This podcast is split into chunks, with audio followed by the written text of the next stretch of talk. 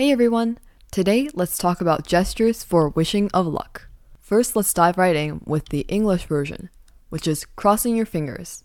Crossing your fingers is very common in Western countries, but it's quite uncommon in Eastern countries.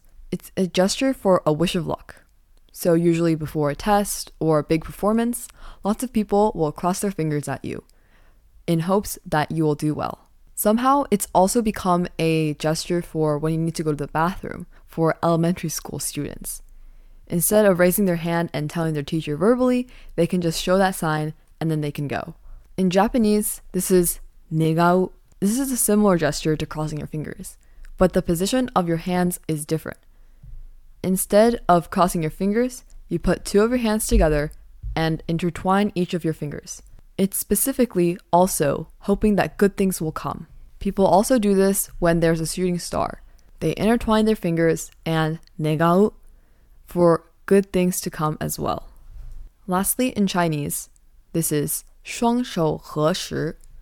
This is also a wish for luck. It's done by putting your two palms together and holding it up vertically.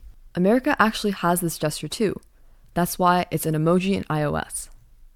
However, the difference is that it's more of a pleading gesture instead of a genuine wish for luck.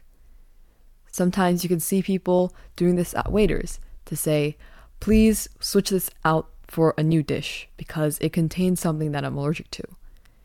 So, those are the different pleading gestures or wishing for luck gestures in three different languages English, Japanese, and Chinese. They're all quite different, so make sure not to mix them up the next time you use it.